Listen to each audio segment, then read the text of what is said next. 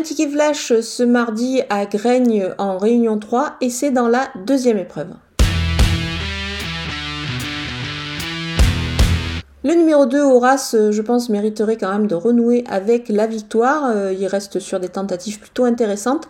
Il est déféré des quatre pieds. Euh, il s'élance bah, avec le numéro 2 derrière l'autostart, ce qui est vraiment pas mal du tout dans cette épreuve. Donc je pense qu'il devrait pouvoir disputer la victoire et c'est pour cette raison que je vous conseille de le jouer au jeu simple gagnant placé.